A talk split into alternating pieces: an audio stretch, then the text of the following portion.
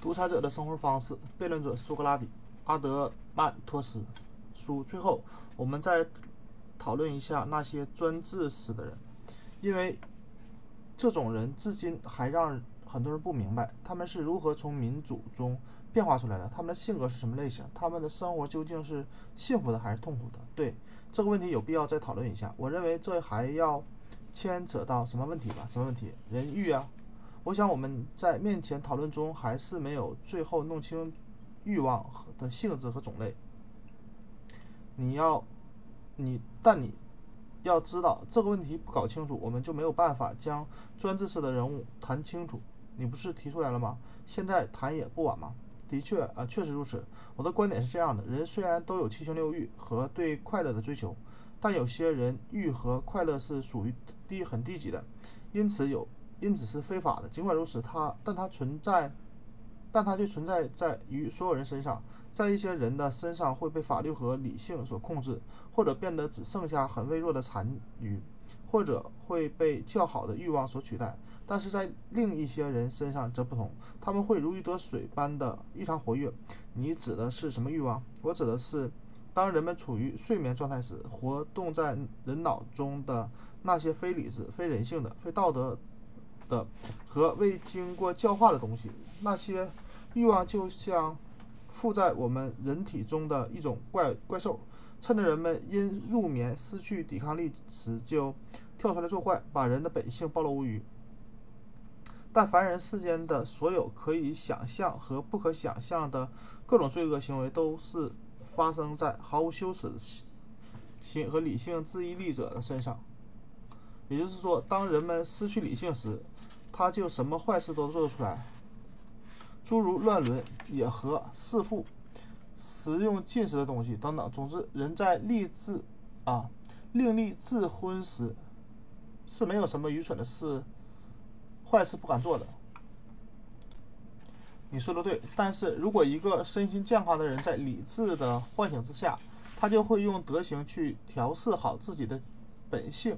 机能使非法的欲望不至于趁自己入睡时露出饿狼般的狰狞，使悠悠扰扰的快乐与痛苦无碍于梦中对未知事物的探索，亦或还对自己进行一些必要的反省，那么情形就会不大会，就大不会。像上面所说的那样，首先，他会在清醒的时候适当的放纵一下自己的激情，以其以使其在自己处于梦乡时和大脑一样安静下来。其次是他不会把人与人发生争吵或者冲突后的余怒进行理性的调整，让自己在梦中不再作恶。如果他能有效的将这两样东西排斥在睡眠以外，那么他进入睡眠时，第三样被称为理智的东西就活跃起来了。这样，他的梦想离真理就更近了，不至于受非法的激情和放纵所左右。我非常同意你的观点，我是不是说的又有点离题了？但不管怎么说，我们所倡导的思想依然还在，那就是说，所有的人，包括所有的好人坏人，内心里都有一种不愿受约束的非理性的欲望。这种欲望往往会在我们入睡的时候开始活跃起来。你认为我说的对不对？你说的对。现在让我们回顾一下那些被我们认为是亲民式的人物的德行吧。他们一般都是在小的时候就接受严厉、厉行节约的父辈们的教导。这种父辈大多是大多数是只会挣钱不问政治的商人。他们要求自己的后代和他们一样要厉行节约，尤其不要到风月场所去消费。是这样的。问题是，做孩子的总要总是要和人接触。当他们和那些老于世故的人交往，多了之后，就很可能因为节制力差而染上他们的放荡的生活习性，受此影响，一些非法的本性欲望就会推助他们走向父辈所期望的反面，他会对父辈产生反叛心理，追求奢侈的生活。但这种奢侈也不是无度的。一般而言，他们在两股互为反面的力量参透下，取其自己的另一套。停在两股力量之间的方式，因此他会成为一个比较腐、比腐败他的那些人好些，但又违背了他父亲意志的人物。他过着自己认为、自认为是属于有节制的放欲、放纵自己的欲望的另一种人的生活。于是他便由一个寡头式的人物变成了民主式的人物。对我也是这样样看他们这些人的。时过境迁，现在他们同样也有了自己的后代，他们也要用自己的方生活方式来教育自己的子女，希望自己的子女能照他的模式去做，这是可以想象得到的。如果按照这个理论继续推演，那么我想啊，我们就可以想象，儿子的儿子在其父辈身上发生过的事。同样会发生在他他的身上，他会被那些社会上的人渣拉去进行非法教唆，引诱他们干非法的事，才才叫真正的自由。他的父亲乃至好友们劝导他要节制非法欲望，但因为相反的力量诱惑太大，使他的节制力出现了失衡，于是他就走向父辈的父辈所期望的反反面。这些当。当这些非法的巫师和独裁者们一发现他们对他的控制无法产生效力时，他们就会不遗不遗余力的向他灌输一种反对约束的自由思想，使他渐渐地沉入陷入他们设置好的无度放纵的圈子里，无法自拔。而他们却是保护这种非法思想泛滥成灾的一种一时雄风。我想说，我的说法就是这样。你有什么需要修正的吗？你形容的很恰当，我看不必要修正了。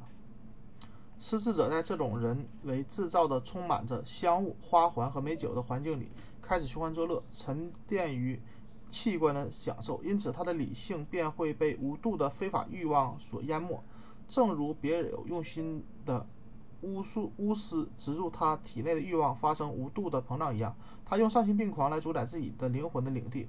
他不会因为自己连一丝善心都没有而感到羞耻，即使有，也早晚被早被他赶尽杀绝，直到他，直到把自己打造成一个彻头彻尾无法无天的坏蛋为止。对，这就是一个独裁者产生的方式。亲爱的朋友，我觉得，你觉不觉得连一个醉鬼也会想当目中无人的独独裁者吗？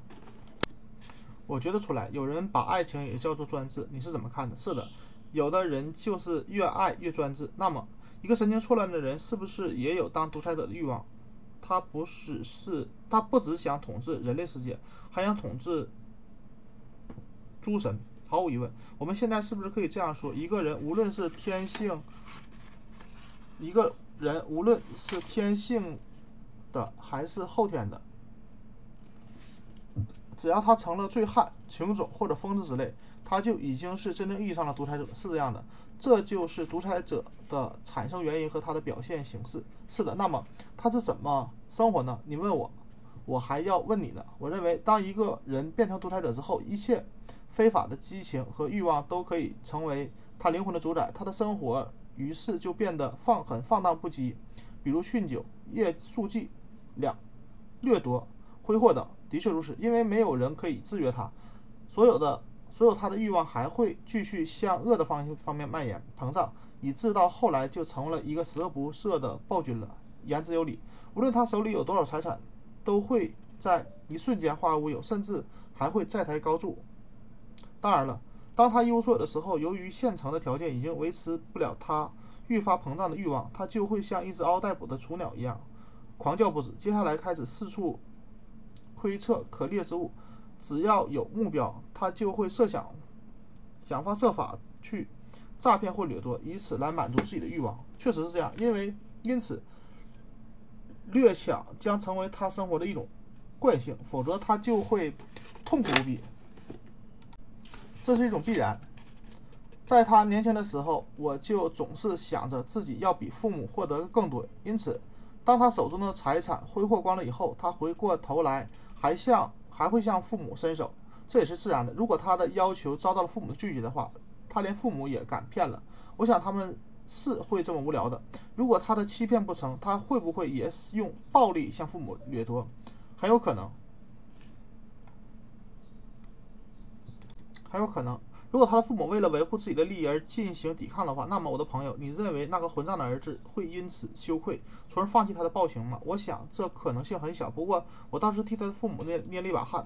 阿德托曼斯啊，你会不会相信这种人为了一个讨得刚刚交上漂亮的女友欢心而不惜去殴打给予他生命、从他出生关爱他、爱护他的母亲？而且他还会带着那个女友住进他的房子，然后命令他的母亲低三下四的伺候他，老老实实的接受他的使唤。如果你认为他会这么干的话，那么对他年老年迈衰老的父亲，以致其他的亲友，自然也会这么干。对，我想他一定会这么干。看来，当一个弑君的父母，真算得上是有福分了，真的是有福啊！如果他连父母手里的来的财产也耗光了，而他心中从躁动到发迹，就始终没有停止的恶欲，还是有增无减。有这时候他会干什么？他会不择手段的入窃、入室行窃，对夜行者或迟归者。八一掠夺、掠抢，会去洗劫神庙里的财产。在这些行为里，他小时候陪伴、呃经培养而形成的判断是非的原则，通通被释放出来的欲望所驱赶殆尽。他灵魂，他的整个灵魂已经被非法的激情所分割。这一切还是在他处于父辈依法监护的时候，也就是说，在心里还存在着民主制度的约束。他已经在。他的睡梦中得到了暂时的放纵，但是现在长大了，可以挡不住激情、欲望的诱惑了。他可以在醒着的时候干小时候梦中干的事，于是他于是无法无天，干尽亵渎神灵、杀人越货、横征暴敛等邪恶的勾当。这个时候，他其灵魂已经被一个潜在的暴君牢牢的遥控着。这个暴君就像一个独裁者、独裁领导一样的国家那样。引导他去做一些非法的事情，来维护他和他的爪牙们的利益。这些邪恶的只有一部分是外来的，也也有部分是他内在释放出来的。总之，他的生活形情形也就是叙述到位了。对，确实是这样。如果一个国家里，只有很少这样的人，其余的大多数人都是头脑清醒且善良的话，那么这少数的人就可能离开自己的国家，到别的国家去当独裁者的保镖或者侍卫。这个独裁者可能雇佣他们去打仗，如果无仗可打，让他们的生活在和平的环境里，他们就会因为闲不住而到处作恶。你是指哪些恶？比如当小偷、拦路的劫匪。抢夺神庙、贩卖人口等等。如果他们能拥有一副好口才，善于变通，他们会去当奸细，为伪装伪告者做证据、作证、做伪证和收受贿赂等。你说的这些也不过是小恶而已。而且干这种恶事的人的确也不多，确实不多。但是小恶和大恶是相对而言的。尽管他们干的这些事情无无碍于一个国家的政权，而且其影响力远不及独裁者，但是。当这般无赖及其追随者们的人数越来越多，当他们意识到他们已经形成一种强大的力量，并且充分利用了老百姓的愚昧时，他们就会从他们当中选举出一个性格最残暴的人来当群龙之首。这个群龙之首难道不也是地地道道的独裁者吗？是的。如果独裁者的群臣民们麻木不仁的屈就于他，那么天下太平。如果但是如果底下揭竿而起来反对他，他而他又掌握着绝对的武装势力，那么他自然会残酷的镇压反派、反对派，就像前面的说的，残暴的对待自己的亲生父母一样，连自己的祖国他也敢置于自己的奴役之下。这也恰恰印证了克里特人对他们的评价。我想也是，也只有这样才能满足他们永无休止的欲欲望目的。的确如此，这种人尚在尚未掌权之前，也就是说。当他还有凡夫俗子老百姓还是凡夫俗子老百姓的时候，其生活的本性就已经注定了他将来一定当官就是独裁者了。他只和拍马屁的人以及那些甘心当他爪牙的人同流合污，但他想从一些人那里得到好处的时候，他们会对那些人点头哈腰，并且表现出来极大的恭谦恭和崇敬。但一旦他们一旦他从他们身上得到的自己想要的好处之后，他们调子立马又变了。是这样的，他的一生没有一个真正的朋友，在他心目中，要么当别人的仆人，要么当别人的主人。要让他品尝交朋友的滋味，那定然是徒劳的。这种人是没有朋友的。我认为这种人因为其狡、其奸诈，所以是不可靠的人。你说对吗？对。如果我们前面讨论过的正义的观点是我们共识的话，那么这种人是完完全全的非正义了。咱们观点是一致的。现在我们能不能用一句话来概括这种人渣的品性？他是我们正义人梦中所担心出现，但睡醒后发现确确实实存在的那种非正义者，非常准确。